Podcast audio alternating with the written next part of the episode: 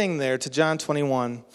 Uh, when Jeremy, uh, actually back in November, Jeremy had met with me and asked me if I would be willing to speak for him on January 2nd as he and the family were going to be on vacation that week. And then while we were meeting, he said, Hey, Ryan, just in case, just in case it happens and I get COVID, would you be willing to be emergent, an emergency fill in for me?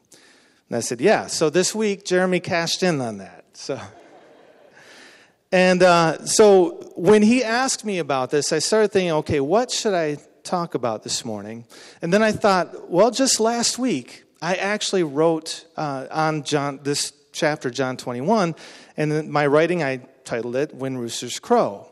And so I thought, what a perfect opportunity for me to to dig in deeper to what I was writing about last week and share it with you all this morning, especially still being within that Easter context, just two weeks after Easter.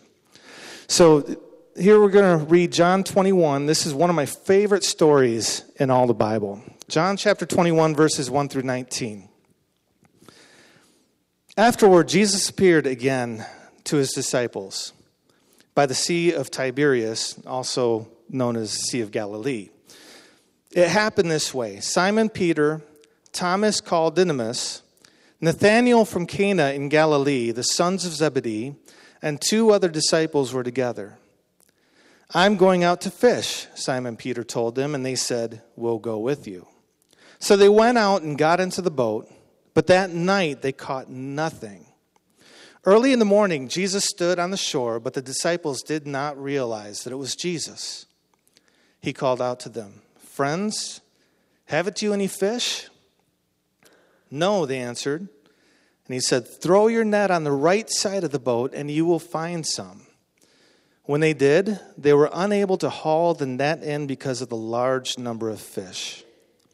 Then the disciple whom Jesus loved, and this here who's speaking is John. John didn't necessarily refer to himself by his name, John, but he always referred to himself as the disciple whom Jesus loved. I always find that funny. So, the disciple whom Jesus loved said to Peter, It is the Lord. As soon as Simon Peter heard him say, It is the Lord, he wrapped his outer garment around him, for he had taken it off, and jumped into the water. The other disciples followed in the boat, towing the net full of fish for they were not far from shore, about a hundred yards.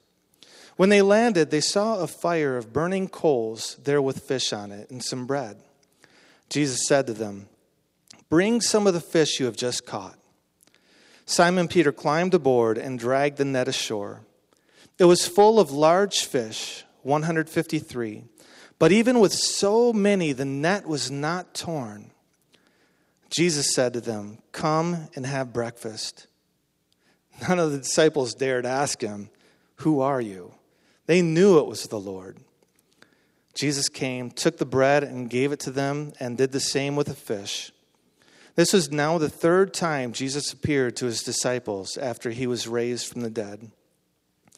When they had finished eating, Jesus said to Simon Peter, Simon, son of John, do you truly love me more than these? Yes, Lord, he said. You know that I love you. Jesus said, Feed my lambs. Again, Jesus said, Simon, son of John, do you truly love me? He answered, Yes, Lord. You know that I love you. And Jesus said, Take care of my sheep. The third time he said to him, Simon, son of John, do you love me? And Peter was hurt because Jesus asked him this third time, Do you love me? He said, Lord, you know all things. You know that I love you. And Jesus said, Feed my sheep. I tell you the truth. When you were younger, you dressed yourself and went where you wanted to. But when you are old, you will stretch out your hands, and someone else will dress you and lead you where you do not want to go. And Jesus said this to indicate the kind of death by which Peter would glorify God. Then he said to him, Follow me the word of God for the people of God. Thanks be to God. There are times in life when we fail, times that we prove our weakness. There may be even times in our lives when we turn our backs completely on God. And in those times, deep down inside, we might hear those roosters crowing, reminding us of our failures. And this story in John chapter 21 is among my favorites in all of Scripture. Peter, previously, not too long before this, Peter had an opportunity to prove his total love and commitment and devotion to Jesus. It was in the early morning hours after Jesus had been arrested. He and John, he and the disciple that Jesus loved, were following, you know, a little at a safe distance from Jesus as Jesus was being led to the temple courtyards. Now, John, he had a connection with the high priest, so they let him in, no problem. And then once John vouched for Peter, then Peter was allowed to then come in as well. And we, we know what happened from there, right? Peter had three opportunities to, to confirm his love and devotion and, and to to show his absolute commitment to Jesus. And all three times, Peter failed to do so. And then the rooster crowed. And, G- and, and Peter fled, weeping bitterly. Now, Peter, this is a man who, when the waves were crashing around the boat, and this apparition came across the water claiming to be Jesus. He's the one who jumped out of the boat into the water to walk on the water. But then it was because of his lack of faith that he be- began to sink and cry out for help, not understanding that Jesus was right there. Peter was the man that refused to allow Jesus to wash his feet because he didn't feel worthy of Jesus bending down before him. Again, not understanding what Jesus was really doing in that moment. And then Peter, he confidently spoke out that Jesus was the Messiah when, when Jesus asked who, what the people were saying about him. And not only did he say that you're the Messiah, he, he claimed that he would die for Jesus. And then just shortly thereafter, when he had the chance to prove that he would be willing to put his life on the line for Jesus, he denied him. So here's Peter. Here's this man who is known for being quick to speak, he's quick to action, but he's slow to really understand the situations at hand. His attention can so awfully quickly be, become diverted, and, and, when, and he ends up making spontaneous decisions like jumping out of the, the boat during a storm. And in this moment, in the temple courtyards, when he has this opportunity to, to put that test on the line of, of saying, I will die for you, he failed to do so.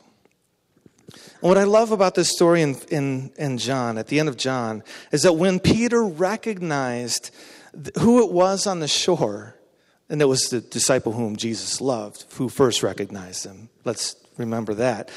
But when Peter realized that it was Jesus on the shore, he jumped out of the boat again and he began to swim over to the shore because he could not get over to the bank to the to the shore to the to the beach quick enough to be able to embrace his savior again. He put away his shame and his embarrassment of his past failures because he needed he felt that need to be at the feet of Jesus again. Now this was the third time according to John that Jesus appeared before his disciples after his resurrection. But this is the first time where we see a direct dialogue directly between Peter and, and Jesus. And Jesus handled this dialogue with Peter very carefully. And instead of handling it by punishing Peter or by reminding Peter of what had happened in the past and reminding Peter of all his failures, he addresses Peter with the issue of love. There are two forms in the Greek, in the original Greek, there are two forms of the word love that show up.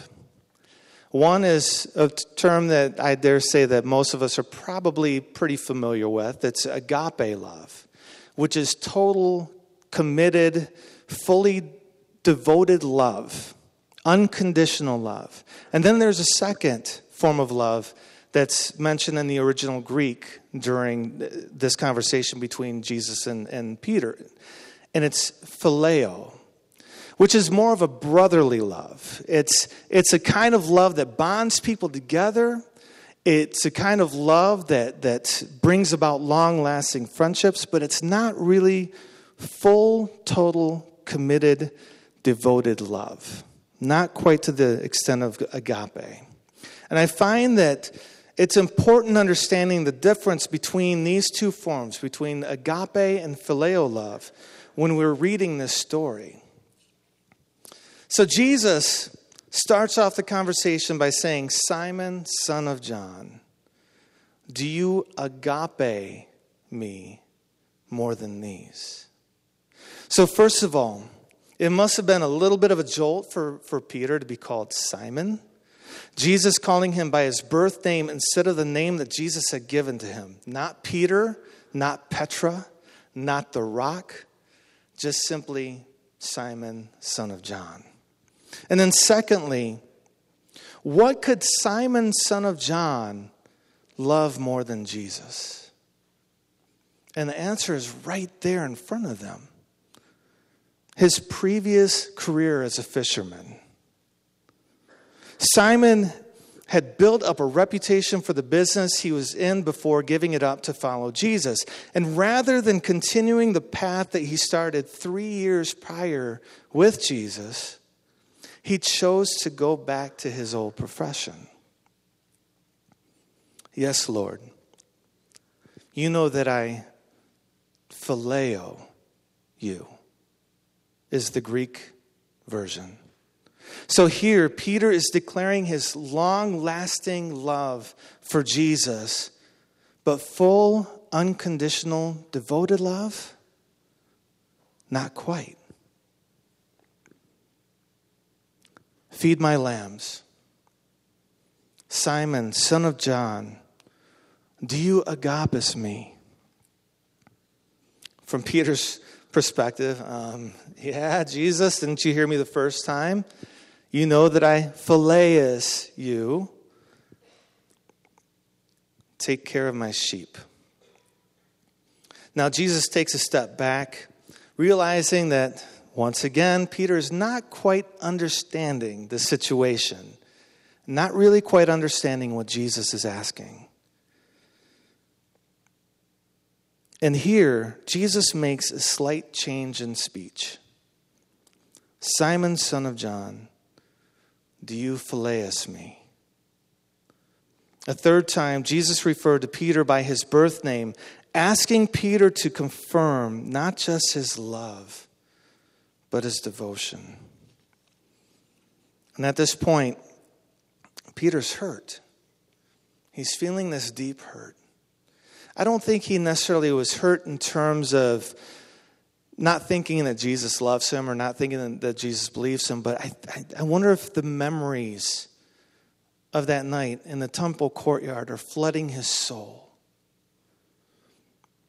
I wonder if the images are coming back. And I wonder if he's hearing deep down in his mind the rooster crowing.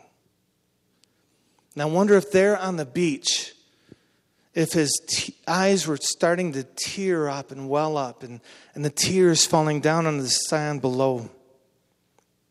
Lord, in a quivering, whispered voice, you know all things. You know that I love you. But again, a third time, Peter confessed phileo love rather than agape love. Feed my sheep. Let go of the profession that you love so much and follow me. Turn your phileus love for me into the kind of love that I have for you agape love. Follow the lifestyle and the, the example that I called you to, even though it is going to lead you to death. What's more important? This business that you've built up for yourself? Or are the people that we have helped over these last three years more important than your very life?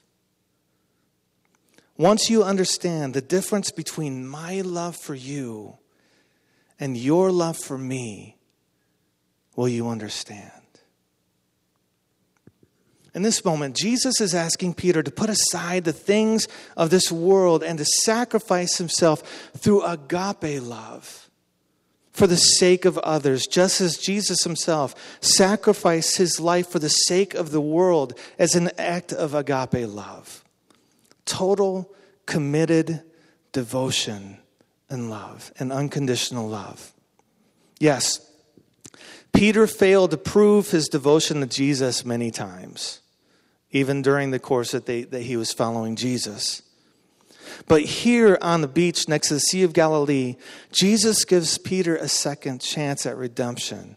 And he's not focusing on what Peter's done in the past, he's focusing on Peter himself. And he's reinstating Peter. Despite all of Peter's past failures, Jesus still proves the confidence that he has in Peter, the rock. It's not about past business ventures. It's not even about past failures. It's about what Jesus sees in Peter. A man who exudes strength of character despite the humanness that sometimes causes him to fall. Jesus didn't judge Peter he reinstated him. Here on the beach, next to the Sea of Galilee, Jesus commissioned Peter to continue the work of feeding people, healing people, loving people, taking care of people, and leading others to the feet of the Messiah, just as Peter was led to the Messiah just a few years before this. In one of his most popular conversations that we quite often quote, that most people outside of the church even know, Jesus is talking with this man, Nicodemus, in the middle of the night. And he says, For God so loved the world that he gave his one and only Son, that whoever believes in him shall not perish but have everlasting life. But Jesus didn't just leave that conversation there. Jesus went on to say, for God did not send his Son into the world to condemn the world, but to save the world through him.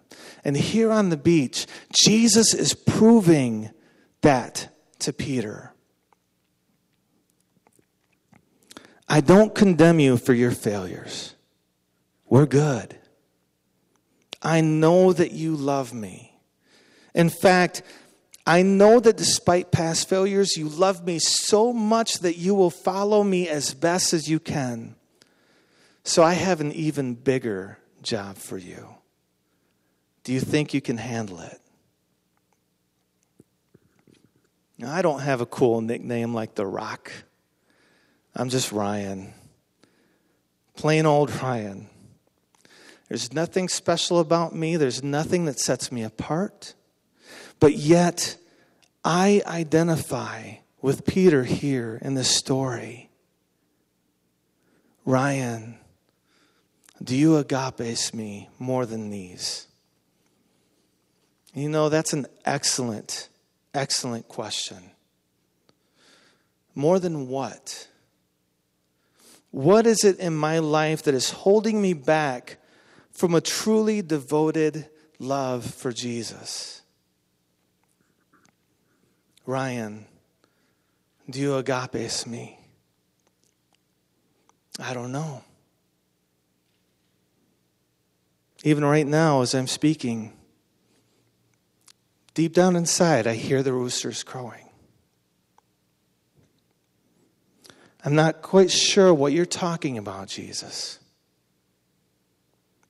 Ryan, do you agapes me? Honestly, Jesus, I don't know. I would love to say that I do. If nothing else, I keep coming back to you. I want to prove my devotion to you. I want to feed and take care of your sheep. But I'm not sure what to do or how to go about it. Please lead me and guide me. Please extend to me the forgiveness and the grace and the mercy that you extended to Peter that morning on the beach. I don't know what to do or how to do it, but I'll try. This morning, we are going to be taking communion here shortly. And I think this is a great note to be going into communion. What is it that's keeping you back, that's holding you back to this fully devoted love for Jesus Christ? And not just Jesus, but for, the, for those around you as well. So I'm going to ask Doug Mercer to come forward now to lead us in this time of communion.